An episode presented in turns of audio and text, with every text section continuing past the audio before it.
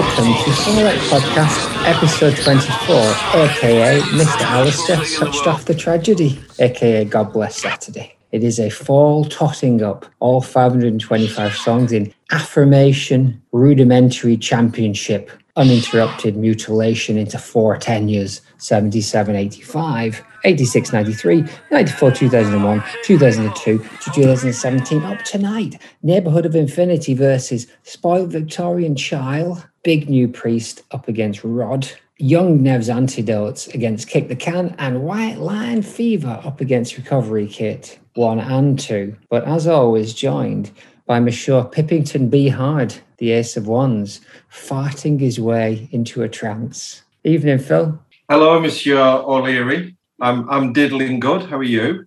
Also good. Good, good, good. I've uh, I've got some got some shocking news though. Oh, good lord! Please drop it on us. I was uh, I was I was having the old banter with Tim Three last night via Mm. the uh, via the Ouija board, Rest in and peace. uh, he, he got very upset with me when I pointed out that he was in the sixth circle of hell, which is obviously reserved for those people who speak things that are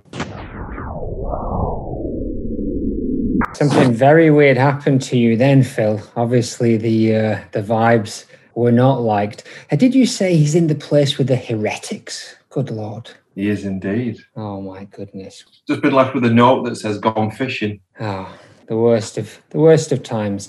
And Lord Sage Temple there, happily gargling tar. How are you tonight, smooth man? pretty good. Not only am I gargling tar tonight, I'm also gargling pasta. Oh, Pasta and tar. what a delicious, Astar. delicious combination. And Pemberton Walker, glass pants. Hello. well, and uh, I am Tree Beards, the host, steam fresh, lightly sauced, broccoli with cheese sauce, 31 grams of total carbs. So up tonight, the old pasta eater himself over there is going to drop in a futures and past about that most fundamentally pivotal, influential of all bands, the Stooges, and Iggy Pop, the racist singer. What have you got to say, Ezra? Oh, where to begin? For me, at least, I can't really think of the Stooges without the MC5. The MC5 were a garage rock band that came up before the Stooges. And the reason why they're connected in my brain is, first of all, the Stooges kind of apprenticed under MC5. Like MC5 helped them out find um, practice spaces and ultimately even got them signed to Elektra Records. MC5 were a, slightly different thing insofar as they were radically political, almost revolutionary. The thing that connects both of those bands for me musically is they both pull the kind of rock moves that if I went to a gig tomorrow and saw a guitarist doing or a band performing, I would probably just spit on the floor in disgust and walk home. But somehow for me, both these bands completely transcend that.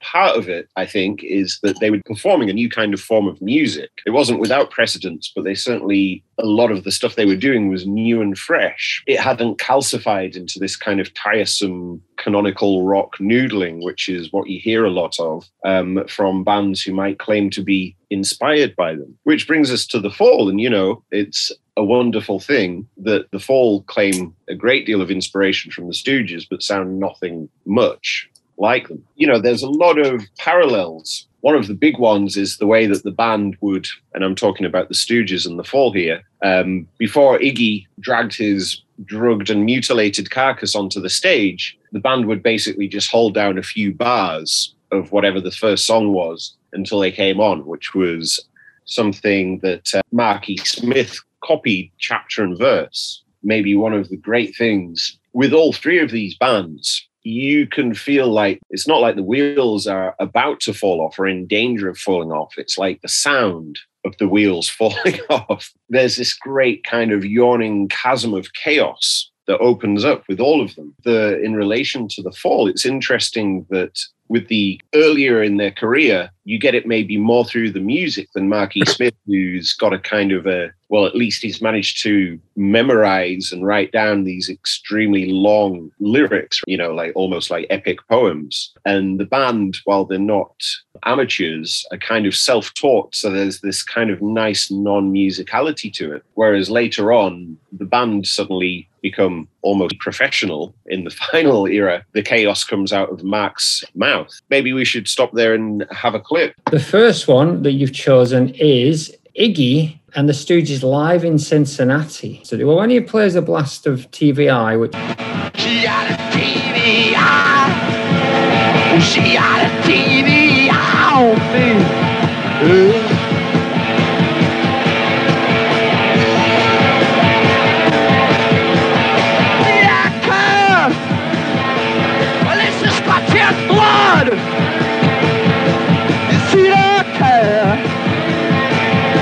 It's just my blood.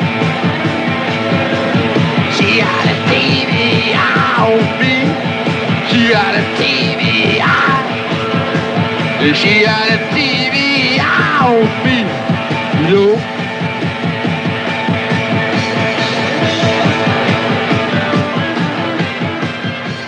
We'll come back to that clip a bit later when the guy who's commentating is trying to find Iggy in the crowd as he's, as he's gone missing, but for a long period of time underneath underneath the crowd. And uh, for a live show, they're scrambling around trying to trying to get a camera on him. Now, what's what do you, what do you make of the Stooges and their connection to the fall? Clearly they got a bit of that. Like I think it's the hard edge to it that um, that's quite similar. But the stages are like really influential to like loads of bands that sing completely different. Uh, that version of TV Eye just then.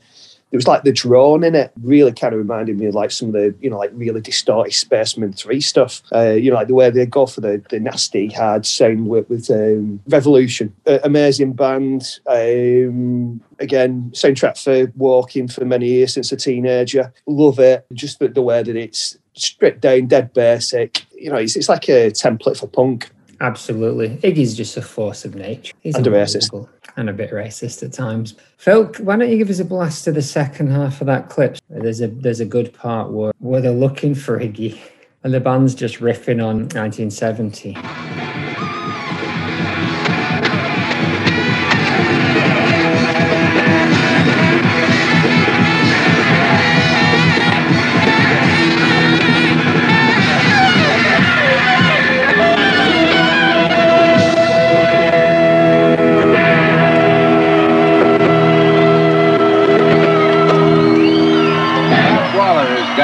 Field with the crowd. I don't know just where, but we'll find him. Is that the one where he appears at some point to be smearing himself with peanut butter? I'm pretty sure it's the same gig. Might be. that clip just there, it just shows how completely without precedent this form of performance was. It was just completely demented at the time and really still is. I mean, if you see the footage of Iggy prowling around the stage, I've seen a lot of bands and I've seen some very good performances, but I've never seen anything quite that feral and demented. One of the other things which kind of came to my mind is this concept of tradition and plagiarism.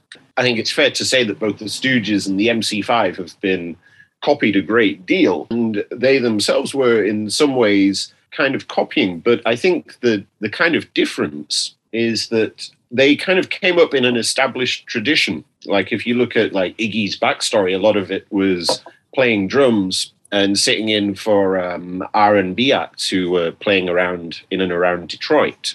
And so, you know, I know that there's been some um, talk of his racism recently, but it, it's interesting that if you ask him his uh, influences, it's almost entirely African American music.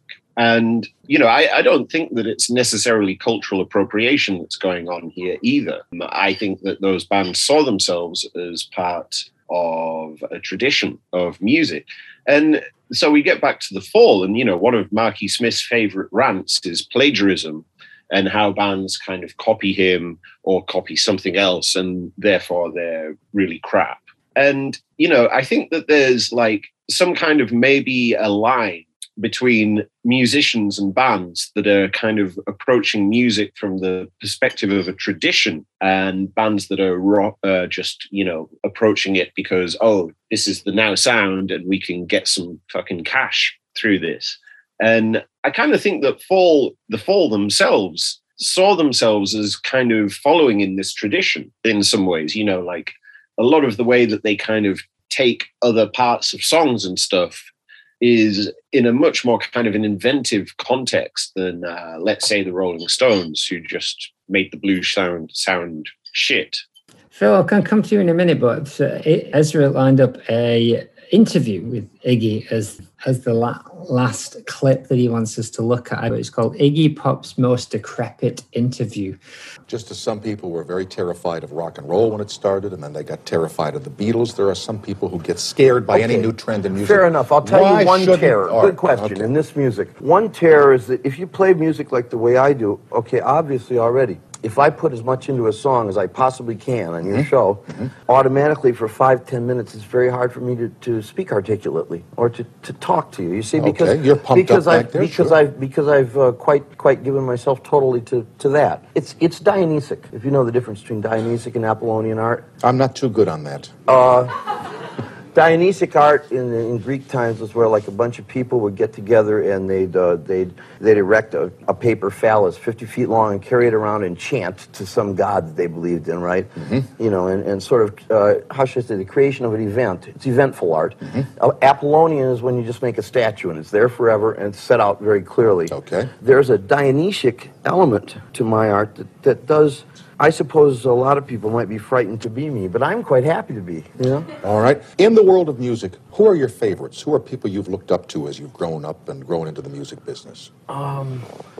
A lot of otherworldly types, like uh, Sun Ra is one. a guy called Cab Calloway, probably know.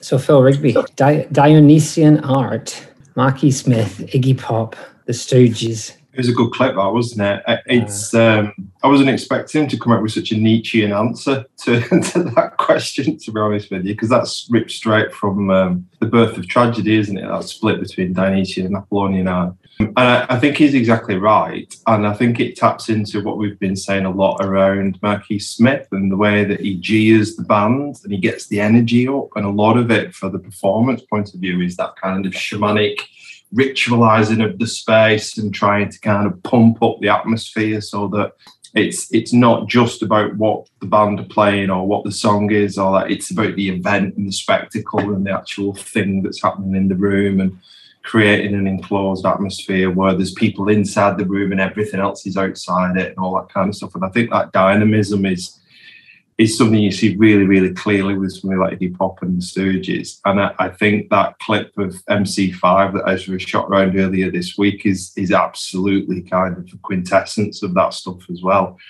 Not a huge fan of their output, but fuck me, that performance is amazing on that video. It's absolutely spectacular and the amount of energy they're pumping out. And it's I, I sidestep the whole cultural appropriation argument by just saying that all culture is appropriated. I, I think it's everything is lifted from something else. So sidestep or I- wade straight into the middle of it.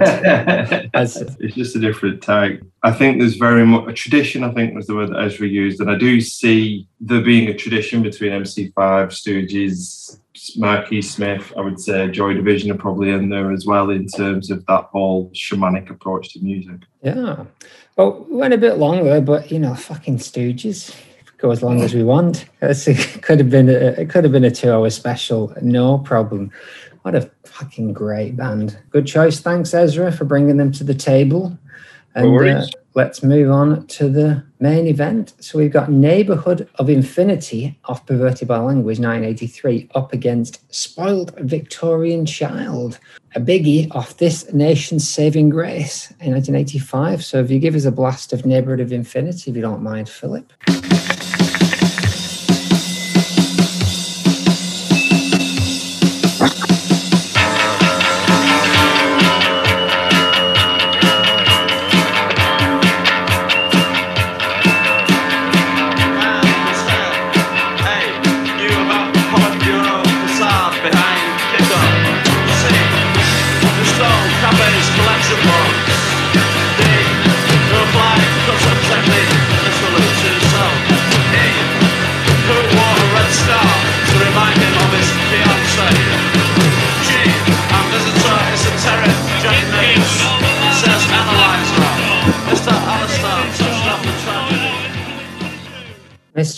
Alistair, as you got a name check in that song, I have to come to you first.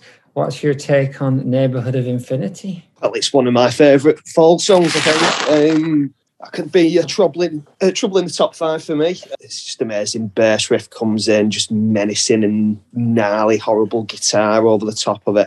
It's dead minimal. Uh, two drummers complementing each other quite nicely, like with a few like tom hits. The guitar murdering that goes on in it is just awesome. Uh, there's no mercy. It's just noise, noise, noise. Love it, love it. Blended, Philip? Yeah, I'm with Al. It's this is one of my favourite fall tunes. I think it's absolutely brilliant. I was uh, it was funny actually. We had a chat yesterday morning, didn't we? And uh, you had me doubting myself. You had me doubting myself, Brendan. I had to go back and re-listen. Have I, have I kind of made a misstep here? But no, I, I think this is they, they don't put a foot wrong on this record. I think every voice that's added is perfect. I think the production's amazing on it. I think the whistles of feedback just beautifully complement everything that's going on.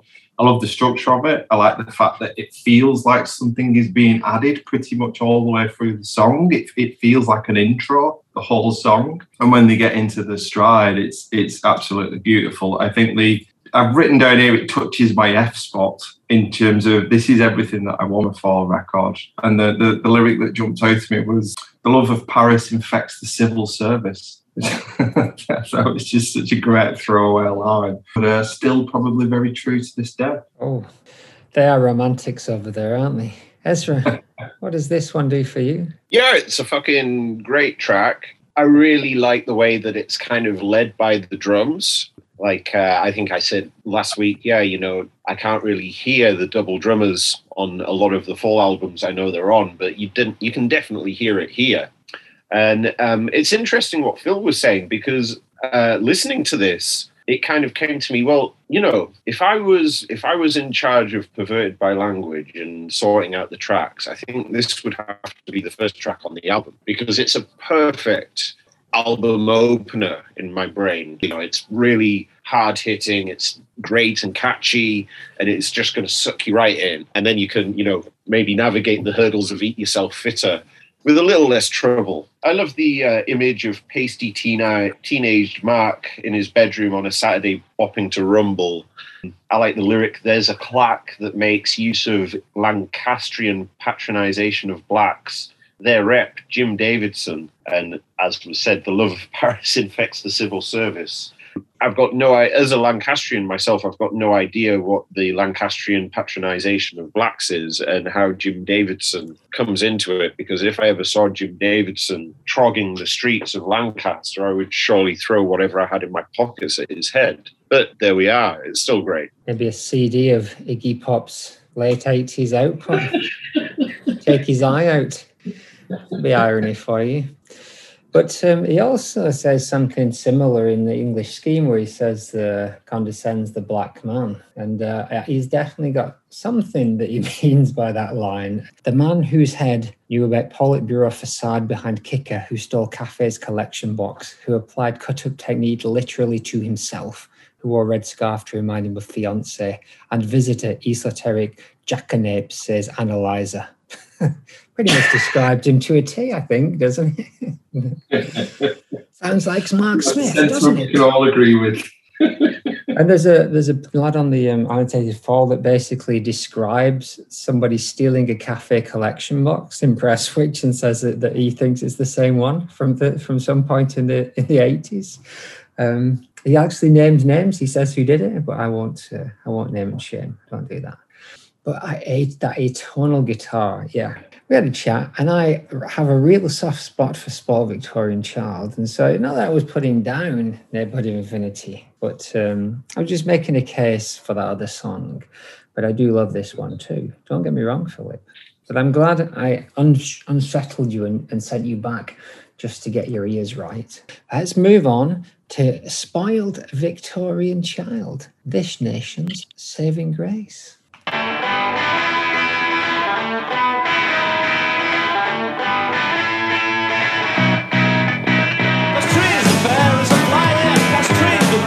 Rose bushes. Uh, Child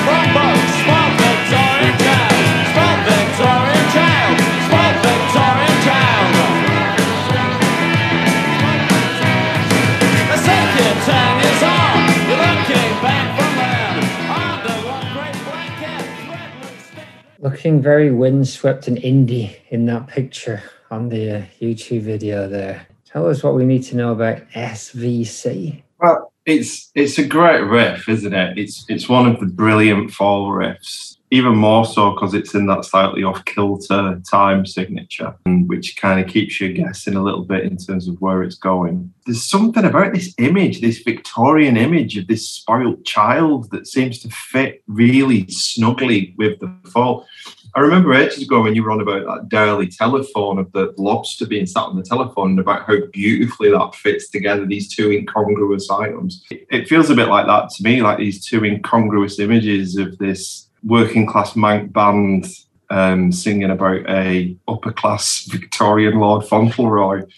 Um, I, I, think it's a really curious fit, but it works really well. And I, I, really like what Mark does with the lyrics as well, in terms of the, the cut up thing of mashing the lyrics around. I can't think of any other singer songwriter who would do something like that, really, in terms of the words. I think it's very playful. I really, really like this tune a lot. And I, I, I love the wistful ending to it, which always takes me by surprise. It reminds me of something like Magical Mystery Tour by the Beatles that sort of drifts off at the end into its own little world, and I, I, quite like the magical outro to it all. So yeah, it's a beautiful tune. Yeah, really nice breakdown. Ezra, what does this one do for you? It's it's a grand enigma. Yeah, it, it's interesting. Uh, again, what Phil was saying about the fallen Victoriana. I, I suppose they're both as English as a builder's crack, aren't they? yeah, it, it's it's such an interesting, bizarre number. It's got that great kind of psychedelic break in the middle. It's got this real kind of like foreboding, haunted energy. You know, it, it's like finding a doll's house in a box in a dusty corner of the attic. You know, there's just some very sinister kind of haunted vibes coming off it. And I was trying to get my head around the lyrics. I like the closing part where he says, um, I know that the servants keep their order knowledge, and as you walk in on the footsteps of steed, babe, into the encrusted green unwild, you know that you are an SVC. And it just all feels so potent but you don't know where the potency is coming from. So I was trying to think about it. I was like, well, is this the childhood reflections of a tramp avoiding reflection while mirrors can't hide toxic, disfigured poxes? Um, is it because an encyclopedia would contain all of the knowledge of the kind of Enlightenment period, which I guess overlaps with the reign of Victoria? Knowledge and names that unwild the natural? Was it the Victorian era that spoilt the children? I don't know. But those are some of the thoughts I had. Left with more questions than answers, like all great art. Alistair, there's this one. Does it tickle your fancies? Well, it certainly does, yeah. Do you like it. It's, it's a good album album that it comes from. Uh, it's got a bit of a, a rockabilly groove to it. The uh, Spoiled Victorian bit, which reminded me a bit of a mashup of uh, uh, Victorian Dad and uh, Spoiled Bastard from Viz. I said that yesterday to Phil. I was having a chat with him and I said the exact same thing.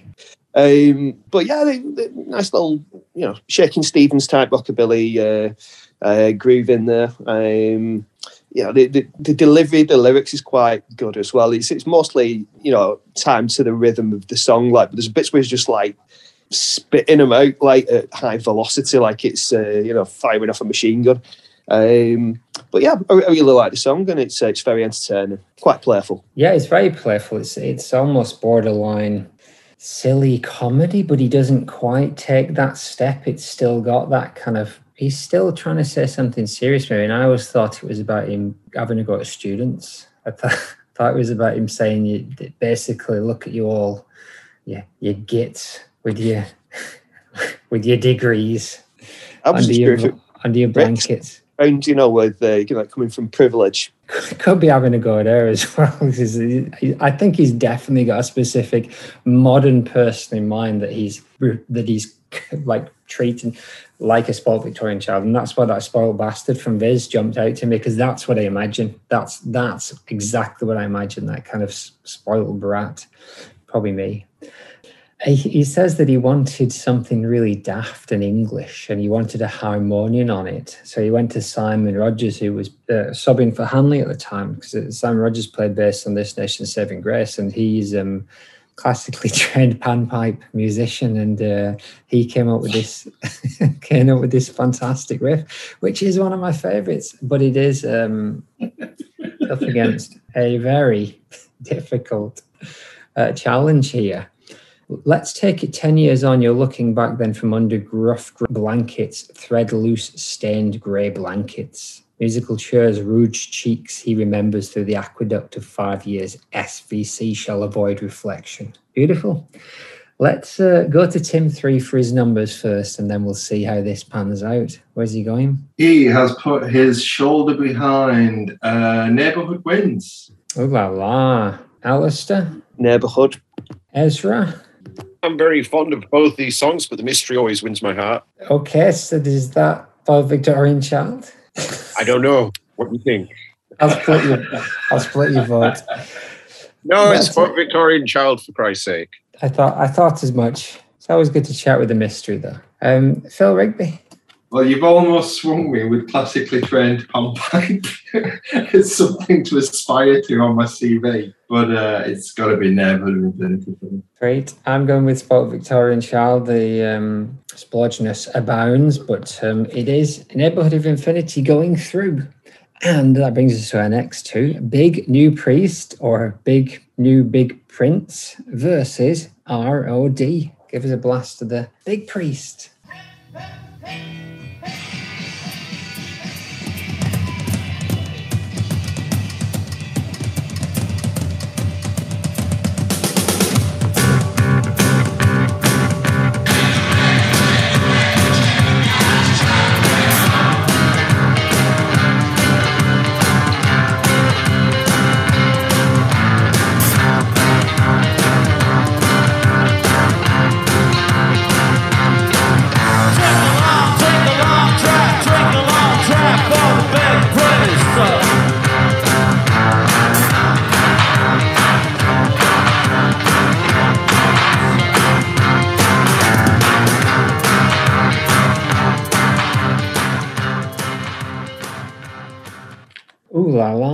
I'm going to come to Ezra first. Big New Big Priest. Isn't it Big New Prince? It's got multiple titles, including Big New Prince and New Big Priest, whatever it takes your fancy. Yeah, well, you know, the song is fantastic. Um, it's interesting because recently we've been having lots of stray cats coming to uh, the patio and demanding food. So I adapted a lot of the songs on the playlist for the cats and was singing them to the cats. So we had Spoilt Victorian Cat and um, Very Hungry Lizard, which was adapted from this one. And it went something like, He's a lizard, he's a lizard, he's a very hungry lizard. He is not well fed, he's a lizard. Um, and yeah, that's all I have to say. How did the um, did the cats continue to come back after that performance, or did they uh, did let their feet do the talking? Oh, they were very alarmed. I could see it in their eyes, but they still come back. They do. Free food's free food at the end of the day, isn't it? Mm, mm. I just think there's the thing where Bob March was talking about. Um, they were every time him and Vic went past Littlewoods, Vic would call it Big Woods, and um, and that tickled him. And for some reason, whenever Mark Smith sings Big Priest instead of Hip Priest, it tickles me and makes me makes me laugh. Um, and the idea that, and again, I was saying this, I don't know if I made this up, I read it somewhere, but that he was taking the piss out of people that would sing the wrong fall lyrics to him, and so he so he rewrote Hip Priest to be the stupidest version of Big New Priest. Check the guy's rock record, but it's it's it's beautiful, and it's a cover of their own song, and that performance where they're on Tony Wilson's show, where they're all wearing shiny shirts, and um, it's like um, they're like a cabaret band, but they're playing this dirgy madness. is absolutely beautiful. Um, Big Priest sounds a bit like the theme tune to the Sweeney at points as well, which you can't uh, can't go wrong with that. Alistair, Yeah, it's it's great, isn't it? Um, it's a monotonous riff, just bludgeoned to death, just going for it. Um, pretty much the same thing all the way through. Normally hate that kind of stuff, but in this circumstance, it really works.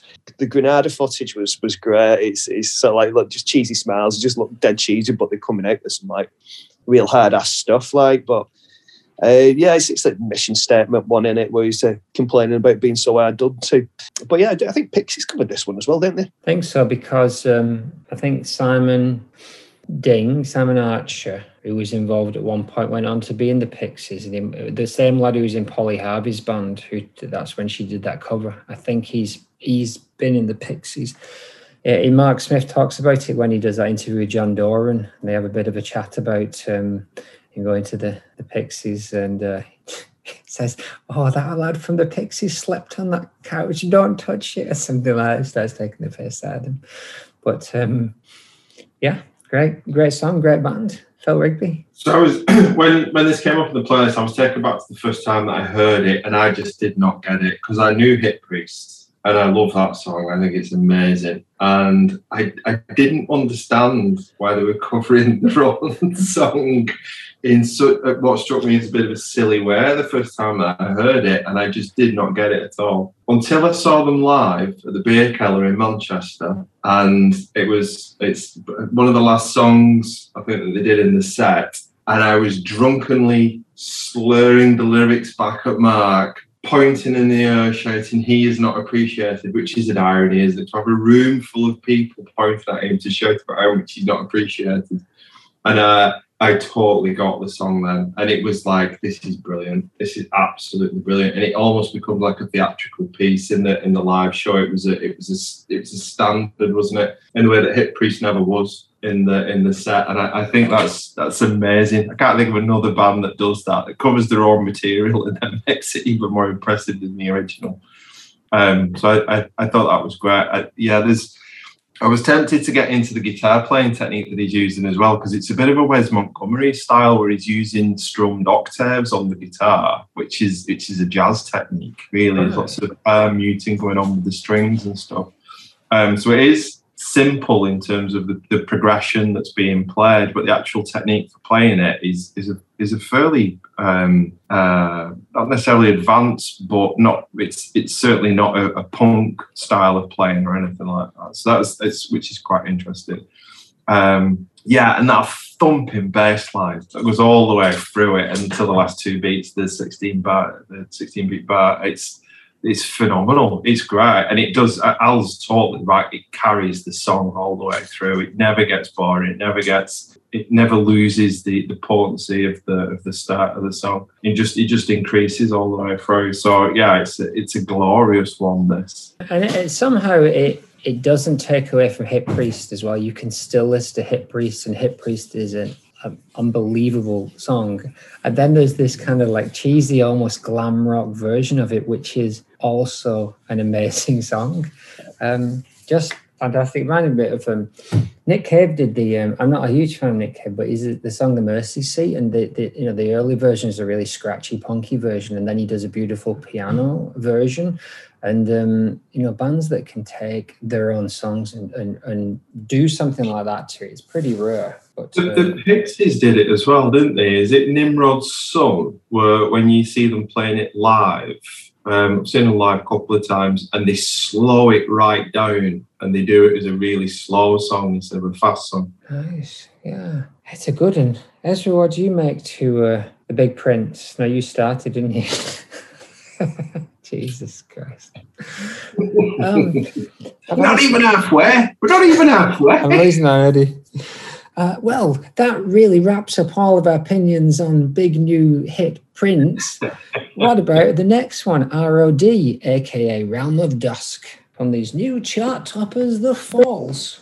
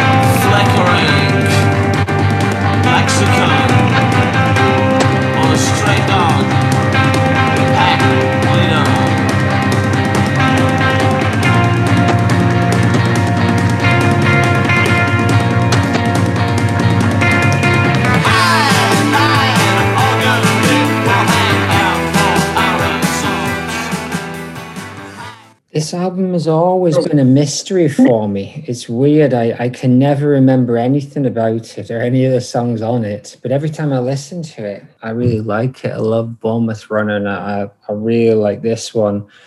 Um, Realm of Dusk, S- aka The Gloaming or Terror Twilight. That um, that drum that just just does that rolls through the entire verse. I'm sure Alistair knows the correct term for what's going on there. Uh, He's hitting him. He's hitting him. And he's hitting them drums hard all the way through the verse, and it's uh, it really works. It sets up, and then of course it breaks into that slower, more expansive thing, and uh, really reminded me unusually of something like Echo and the Bunnymen, something like an eight, his kind of style, almost getting into U2, your kind of sweeping, majestic kind of chords, even Radiohead, Bends era stuff. Um, and almost like saying, oh, yeah, we could do this stuff as well if we wanted to, but we'll just do it once on this one song and then never again. And um, it actually works pretty well. I, re- I like it. Um, the lyrics are really um, intriguing. Couldn't get obviously the idea of dusk falling, both metaphorically and, uh, and literally, something to do with the end of eras or um, a war or hunting or something. It's approaching 600 pounds gas and flesh rotten tainted, lips and tongue abhorrent, flickering lexicon or stray dog pack leader. Could be talking about you there, Phil Rigby, couldn't he? Hide, dive, hide. Reasonable people in silence do exult. Realm of dusk. Look at the north ones. Their brains are unhinged by the sun. Um, beautiful lyrics, um, very poetic, and um, yeah, it took me a little while to get into it, but um, yeah, excellent song. One thing I was going to say about that, that uh, the flickering lexicon is also the name of the lad Danny, who, who I guess is involved in the the annotated fall. He has that concordance where all the fall lyrics are in alphabetical order, which is mad, mad and magical. But um, if you ever want to see how many times Mark Smith says the word house or arse in the fall songs, uh, the flickering lexicon is the place to go. Alistair, what are you up for in terms of ROD? A kind of groovy song. So nice sort of tape splicey add-ons with uh, noisy crap in it at the end. Uh, it was quite enjoyable. Um, reminded me a bit of the monks for some strange reason at the beginning. Um, like you, you did mention the toms, yeah. It, I, I kind of reminds me a bit of like Stephen Morris's playing style because he was like always very busy with it. You know, like in general, like. Uh, behind the kit, whether or not it's Tom's or just like hitting 16s. But I think if it had been Morris behind the kit on this one, uh, instead of going into the nice surfy groove, you, would have carried on like with 16s on hi hats or something. Uh, Doing the, the melodic and discord thing kind of works well as well. Um, but yeah, I did think Rick's guitar got a little bit boring after a bit.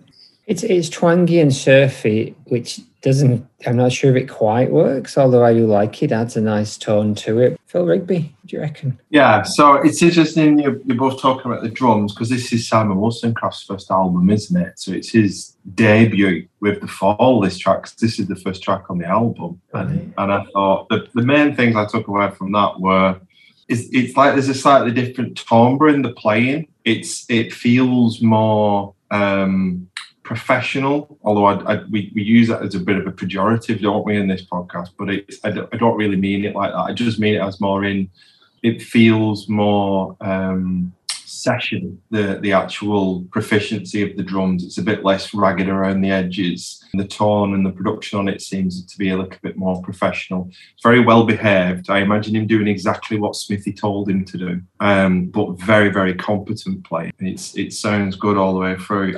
Ezra said something right at the start. He was talking about the Stooges and that, and about um, influences, which reminded me of a Norm Macdonald uh, line where he talks about if you want to lampoon something, you've got to love it. You can't you can't do satire about something that you don't love, um, because you don't get it unless you love it. And it's uh, and I, I think that's that's true of everything that the fall does in terms of different genres and deconstructing them. These are things, these are music styles they love listening to and they know the ins and outs of them. And when they go and try and do something themselves with it, it's it's done from a place of affection, and they know exactly what good sounds like with those things. So it's I think that's um, I, think that's true very much with this record as they go from that tribal tom drumming to that almost Mersey beat at times, but it is like a surfy guitar kind of feel to it all, isn't it? What they're doing. Um, and the other thing was the lyrics. I actually love the lyrics in this record. It's like it's less Lovecraft and more Robert E. Howard, isn't it? It's more like something like Pigeons from Hell, where it's. I I always think with Lovecraft, he writes good weird stories, but they're not really scary. There's not there's not really much tension in them. But Robert E. Howard stuff there is that weird Western stuff. They are actually horror stories that he writes, and this feels a bit more like that.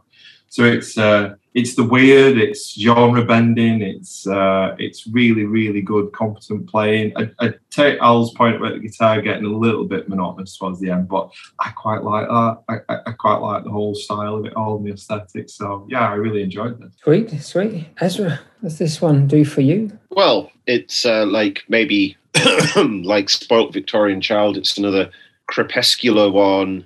It's so twilight. It's got some really strange, jarring kind of transitions. It's got the kind of intangible emotional hit.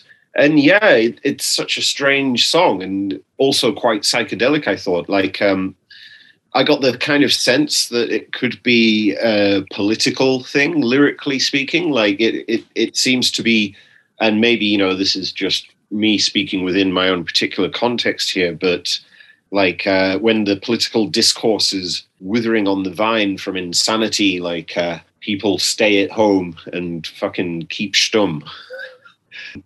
And the only refuge is silence. It, it, it feels so abandoned. It's quite lovely. Yeah. That's Rose. crazy you talk about it being psychedelic because I wrote that down as well. The actual line I wrote down was, um, "It's so it's so comfortable that you seem to glide from a fall song into a Johnny Cash territory, but somehow brash and psychedelic." It's weird how it's got that edge to it. Yeah, darkly psychedelic, darkly, and and and and Leckie was producing as well, right? It's one that rewards uh, careful and repeated listening, and that's why this one's so hard for me. This choice because do you have the big brash glam rock stomp of uh, Prince or this kind of this one that you think you know as if it goes further in the competition there'll be much more to unpack with it. And it is a bit of an outlier. But what does tim what's which way's tim gone with his numbers? So you scrolled and catch up on this piece of paper. rod wins how about you? Uh al? Big New Prince. Hello, philip I'm completely torn. I don't know. I'm, I'm gonna have to do. Uh, I'm gonna have to do an Ezra and say it's a draw for me. okie dokie ezra Yeah, uh, it, it, it's one of the tougher ones, isn't it? Um, I got to go with the Big New Prince in the end. Ooh la la. i'm going with rod which means that either phil rigby decides and falls on either side or we go to the numbers It's gonna have to be numbers. I can't decide between the two. It's too close to call. Alright. So you can vote up to three points for each song. Let's go with um, Big New Prince first. Out of three, three, six, nine, 10, 11. Have you got three up there, Phil, or two? Three. That's that's 12. 12 out of 12. Did Tim give any points? No, he just said Rob wins, so I'm assuming he's giving it three. All right. So he's at least given more points to Rod than Prince. So how many points is Rod getting? Are we allowed to do um, decimals? Sure. 2.75. Exactly, which means that Big New Prince goes through, um, just squeezed through. Moving on, we have Jung Nev's Antidote off the Marshall Suite 1999. Give us a bit of that, those big Bonham-esque drums.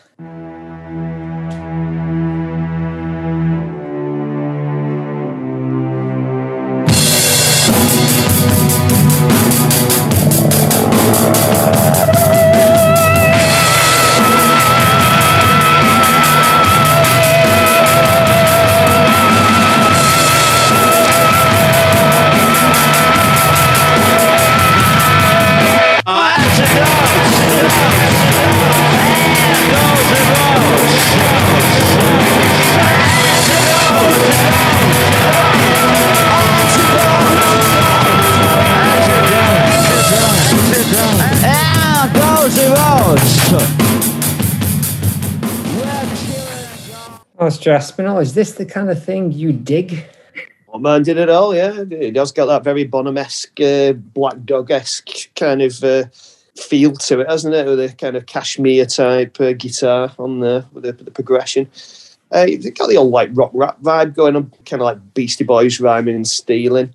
There's some serious pissing around going on with the production stuff, but I really do like the production on it. I think it is well produced. It'd be a funny one if you played this to somebody who'd never heard the Fall before, because they, they might get completely the wrong impression and uh, be extremely disappointed if the second song you played them was WMC Blob. But yeah, I liked it. It is another, I know we say this like several times every week, but it's another outlier.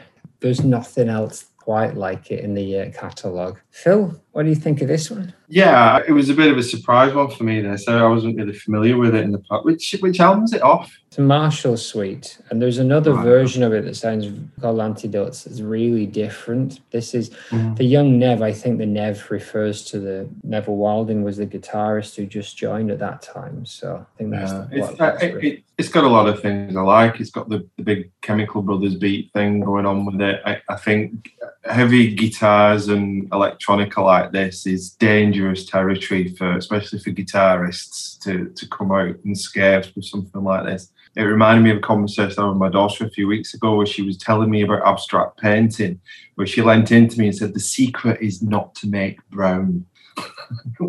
she was mixing different colours onto the onto the page and I, I think they successfully don't make brown in this. I think it's uh, I think everything comes through shining. You're very right there, Phil. It's a very dangerous territory. The big beat with the guitars, and he kind of he's no Jimmy Page, but he comes out kind of unscathed in it. And I think uh, it all fits together really nicely. And it could have been horrific. Talk about Rhymin' and Stealin' this week. They sampled the, the Led Zeppelin on on their first album, The Beastie Boys, and um, yeah, I love his um, his lyrics. Again, the wacky sports teacher, big fat bullies.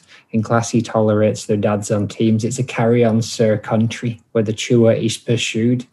Um, just nonsense. I mean, you can't really hear it. So, this is a sterling work from the people over at the Annotated Fall, if those are actually correct. But um, lots of fun. And that Mairzy Doats and Dozy Doats and Little Lambs Eat Ivy, I think maybe that's what he's referring to. And which reminds me of the dad in Twin Peaks started singing after he murdered all those people. Ezra, do you like this one? Yeah, it's a real jolly, jolly track. You know, um, I had faith all along. I, I, I think that if they wanted to make Brown, they would have made Brown, but here they knew that it was definitely not a Brown song. And yeah, I, I found it really, really hilarious. Um, oh yeah, here we go. So, as you were saying about the big fat, um, the wacky sports teacher and the big fat bullies, and I just love the way chewing gum is chewed, the chewer is pursued. If liberty is screwed, the sports teacher include. Because absolutely, you should fucking include the sports teachers. Um, it's a very, very funny song. Very Kes, Kes esque, Casper. But it's up against Kick the Can. They've done it again. Number one. Yeah, number one.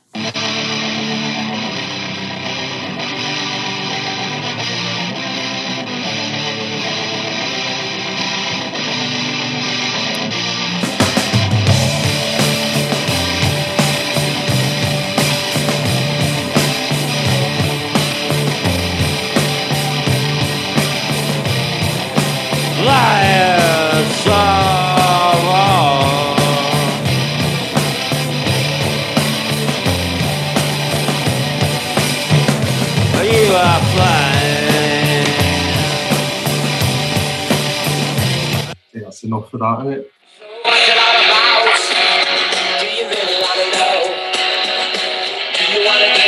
It's Britpop done well. Oh my god, it's only the fall doing shit Britpop. Sounds like fucking Oasis Seaside or whatever. Garbage. Shall we even bother? Moving on. What's this? Phil Rigby, what do you make of this song? Would you put a loudspeaker on top of your car and drive around your estate blasting this out? Top volume. Oh yeah, when I was just wearing my vest and my gold chain. Guns out, suns out, innit? Hmm, What a piece of shit this is. it's, like- it's got music It's got nothing going for it whatsoever. This was the this was the track that I had to put my thinking cap on in terms of something interesting to say about it. And the, where I got to with it was, uh, I think this is probably as close as the Fall get to an anti-war song, isn't it? Um, it's not quite anti-war. I think it's a bit too ambivalent for that in the lyrics. A Bit fatalistic. But um, but musically, yeah, proper turd of a track. By anti-war, you're, you're referring to you got to kick the can or descend in some foreign land. It's uh, giving him a lot of credit that that's where that that's the picture Yeah. he's trying to paint with those um, with those lyrics. But yeah, I just like, and then he goes into a half decent rockabilly kind of thing that with some decent production and better lyrics, it, was something might have happened. But um, oh, good lord, good lord. I, I really wish Tim Three wasn't down in hell because I wanted to get his take on this. Uh, He'd got This his travesty. this one, wouldn't he? Ezra, what do you make of uh, Kick the Can? Yeah, I felt it definitely picked up in the uh, the second half where it gets into the kind of rockabilly groove, and I kind of enjoyed that. You know, um, I enjoyed his just ridiculous deadpan uh, delivery as well. You know, you better kick the can or upsell to a foreign land. Kick the can. Um, yeah, it, it's fairly funny. You know, I, I don't think I hated it as much as you guys seem to. Really enjoyed the um, you are landing on a supporter of a swear word, wholly entrenched. I thought it was fun to be had. Indeed, Alistair, what's this one do for you? Not a great deal. Um, thought the beginning was particularly boring. And then it picked up a bit, you know. And we started getting into the nice sort of like rocket, well, the little grooves that they get into. We've heard it with a right shitty ass, sort of like full on in the red kind of production on it, but like Guitar Wolf or something. Uh, but, you know, I could always go and record it onto cassette and stick it in the red myself, I?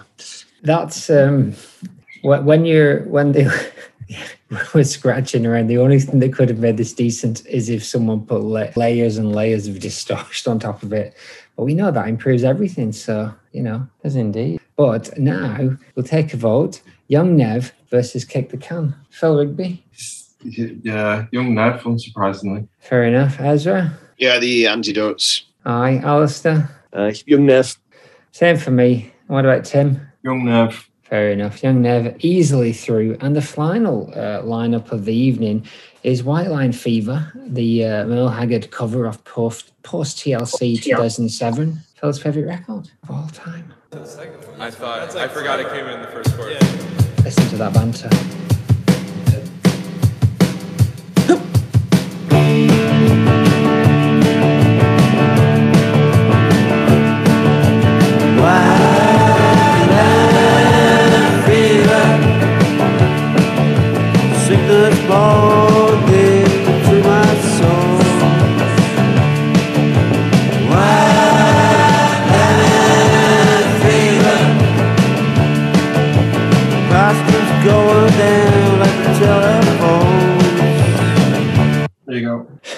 Fair enough.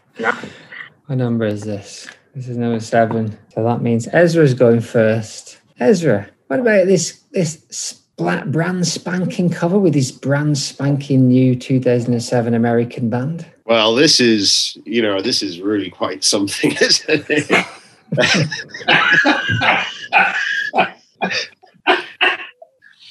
I think there's a strong possibility this could have this could be the weakest track for me personally I've heard yet, and I'm including um, the Blue Christmas cover version in that, which I thought was legitimately good. Um, but this from the like kind of incredibly pathetic kind of like before and after song banter to the song itself is just you you you know I, I can almost kind of imagine that he knew exactly what he was doing. And he was like yeah we're just going to put this on as some kind of like meta fucking skit on the fucking whole shitness of the whole music industry and criticism. Because in this stage in our career it's exactly the kind of thing that any shit band would do. And that they just did it and it's just full on acting all the way through but i'm not sure i can sell myself on that. I think that could be getting a bit qanon maybe. I don't know. What do you think? I think we're giving Mark Smith a hell of a lot of a lot of a lot of credit this evening for multiple things, which I at this point don't think he deserves. I think the um, the only thing I can say for this is that the fact that his backing vocalists are very good technically and he's very bad means that whenever they sing together, there's this amazingly atonal kind of mashup of of uh, sounds. Other than that, very poor. this has been covered by many, many people, and a troll on YouTube will, will show you that this is the only thing that's charming about this is it's Marky Smith doing karaoke, and I will listen to Marky Smith sing anything at any time, basically. And also, if if I think insult song, like it suggests from the banter in that that that followed straight on from this song. So if any, if nothing else, insult song coming as a, a second part to White Line Fever, I'll take that. I'll take that any day. That trade off. Alistair, what uh, what do you make to this splendid Uh, cover? thought it sounded like a kind of a, a wedding band or something like that. Um, you know, there's bands like 68 Comeback did this sort of stuff um, considerably better, a lot more lo-fi, a lot more rocking. Um, didn't really like the, the, the backing vocals, as you mentioned before, far too clean. Um, if they'd had something that sounded half as demented as Smith's vocals, that might have really helped it along a bit, but it didn't really do a great deal for me, I'm afraid, Brandon. No, no, I get you. For a song that's called White Line Fever, that is ostensibly about losing your mind, it's very tame. But maybe that's what he was going for. Maybe he was telling us that it's the tameness within the song. Maybe he was. And we're just not listening hard enough. We're just not. we- We're not doing our part as the Oh, we're not. audience. Pull our socks up collectively. Phil Rigby, I can't remember last year. I'm guessing not. No, not yet. But it's. Uh, I tell you, the, the, the main thing I got from this song was the fact that I was in danger of actually starting to like this album with uh, after Insult Song and Das Boot or Das Boot, I can't remember what it's called. Um, but this did solidly remind me about just how shit this album really is and how much I detest it. And I ended up just writing shit song from a shit album on the on my notes. So uh, I, I don't really think it's got much going for it. Although it, I, I think Al's on the money there. It's it's it's it feels like one of those afternoon sing-along sessions in a dodgy drinker, doesn't it? Where the, the, there's a band that's turned up and there's some country and western being played, and uh, everyone's just slightly drunk. Yeah, we did. Um, have you ever seen The Rain by Creedence Clearwater a bit ago in a very similar fashion? And I'm sure it was a whole lot of rollicking fun uh, for everyone involved, but, but not something that I would press up onto vinyl and sell, hawk around record shops. But I think so far it's been the covers on TLC that's let it down. So I think, we, what was the one that rips off that United States of America song? Um, there was that, and then there's this. But the other two, like you said, as Boot and um, Insult Song, maybe, maybe there's hope for it yet. Let's uh, have a blast of Recovery Kit. Not a lot for this song to do to make it through.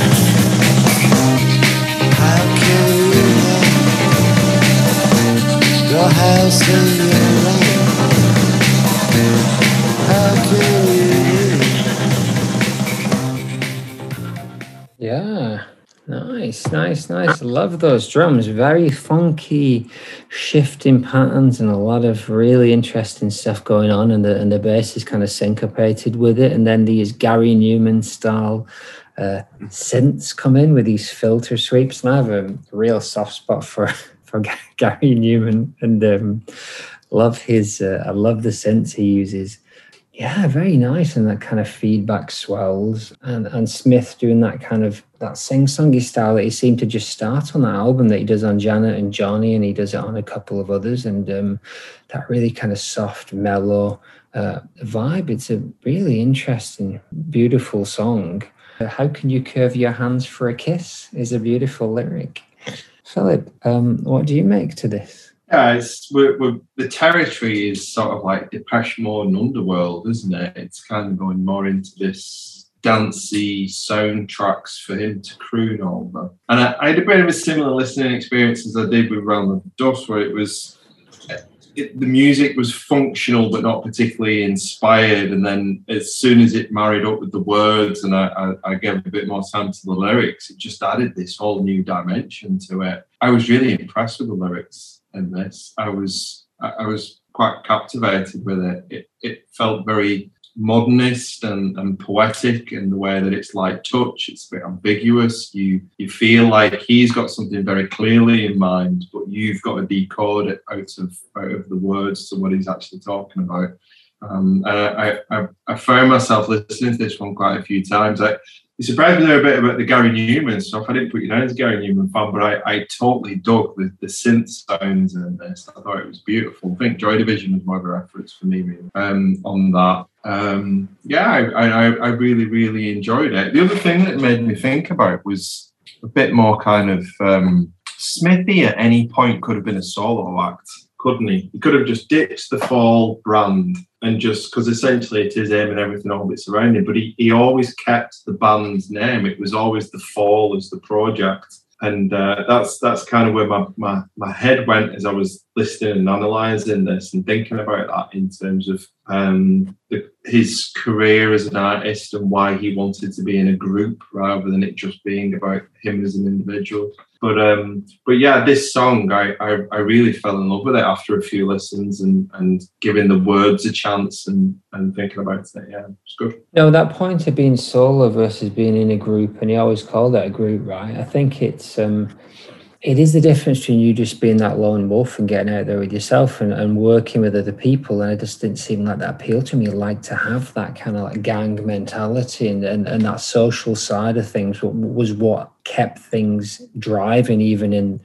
And, and we've seen it. Like if he'd have been on his own, who knew knows what would have happened? But there was always somebody in the group who came through at the right time. I was listening to, but that interview that Ed Blaney does with him on with the with Hanley brothers, he's basically talking about he was looking out for Mark a lot, and he would phone him up and be like, you know, you need to cut back on the whiskey, mate, and and and, and the way he was, he's like for a period he was that person, and I think Smith probably knew that, and um, it was it was probably the right decision. Sweet track though, sweet sweet track. Alistair, what about this one for you? Thought it was okay, you know. Um, it didn't really grab me too much. Um, you know, there's some nice beats in there, and you know the the, the lyrics are, are, very good, yeah. Uh, but it's again the same riff, kind of being flogged to death a little bit. That um, kind of wore me down.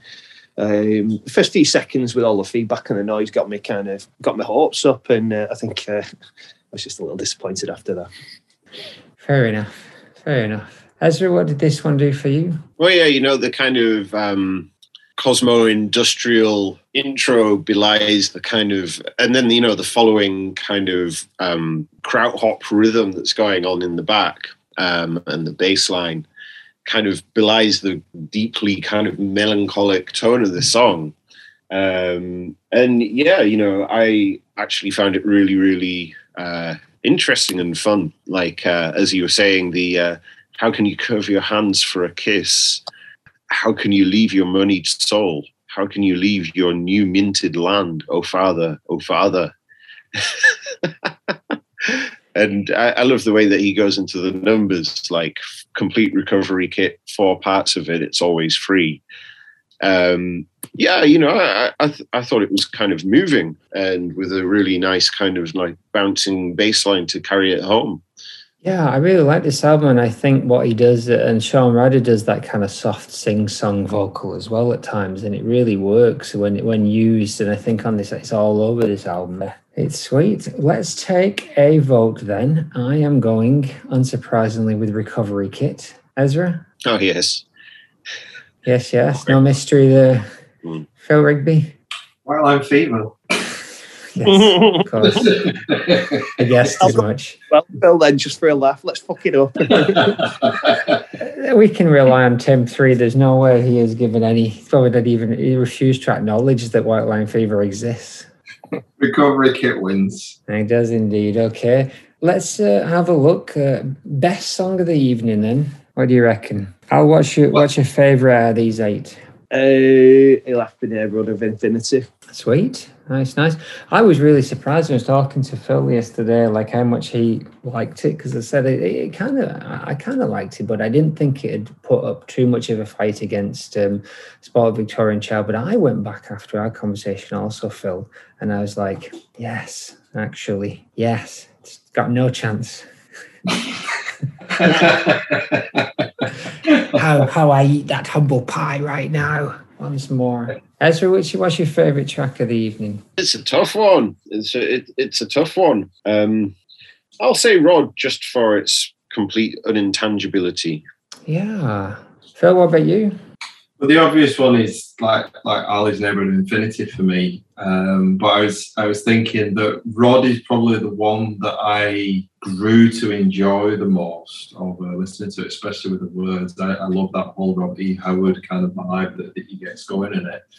But that that last one, recovery kit, all those there's the, the lyrical hints about heritage and inheritance and things like that. I, I thought it was such a weird topic matter for lyrics. I think that's probably my favourite of the evening. Nice. Yeah, yeah. It's been a bit of a mix between the biggies like Spoiled Victorian Child and Big New Prince for me, the big brash ones, um, which I do love. And then those ones that have snuck in like Rod and Recovery Kit. I think I'm going to go with Rod. Uh, did it go out? I can't remember. So when Neighborhood of Infinity went through, and that Jung Nev's Antidote and Recovery Kit, but I can't remember whether Rod or, or Priest went through. go again?